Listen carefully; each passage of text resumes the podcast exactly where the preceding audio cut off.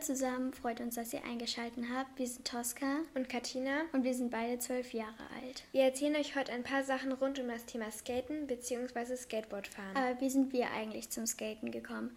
Also bei mir war es zum Beispiel so, am Anfang hatte ich gar keine Ahnung vom Skaten, aber mein Bruder hatte ein Skateboard und ich bin eigentlich mehr damit gefahren als er. Dann habe ich mich immer mehr dafür interessiert und habe dann schließlich mein eigenes Skateboard bekommen und bin dann selber immer damit gefahren. Also bei mir war es eigentlich ziemlich ähnlich. Also mein Bruder hat sich ein Skateboard ausgeliehen von einem Freund und ich bin dann immer damit gefahren und habe dann irgendwann auch mein eigenes Skateboard bekommen und jetzt skate ich auch. Genau.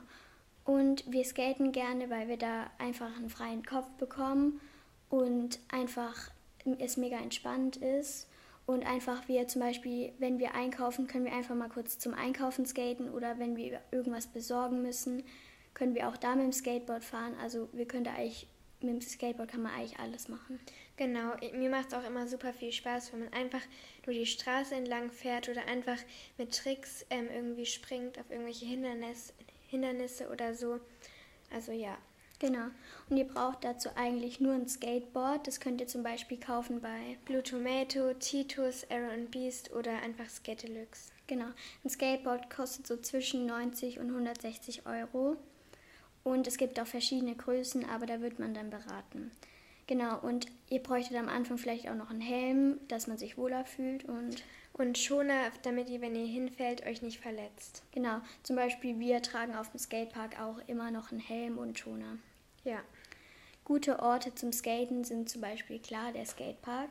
Oder auch einfach vor eurer Haustür auf irgendwelchen Straßen, auf irgendwelchen Flächen, wo viel Platz ist. Eigentlich kann man überall skaten, außer dass, wenn da Sand ist. Also genau, weil dann, dadurch gehen die Rollen kaputt. Aber wie gesagt, einfach auf großen Flächen oder einfach die Straße entlang auf dem Gehweg oder auf dem Skatepark. Ja. Tipps und Tricks. Also zum Beispiel ein einfacher Trick, ähm, auch der ist der einfachste, glaube ich, ist Olli. Da springt ihr einfach ein bisschen ähm, und da könnt ihr auf Gehwege hochspringen oder einfach über kleine Hindernisse drüber.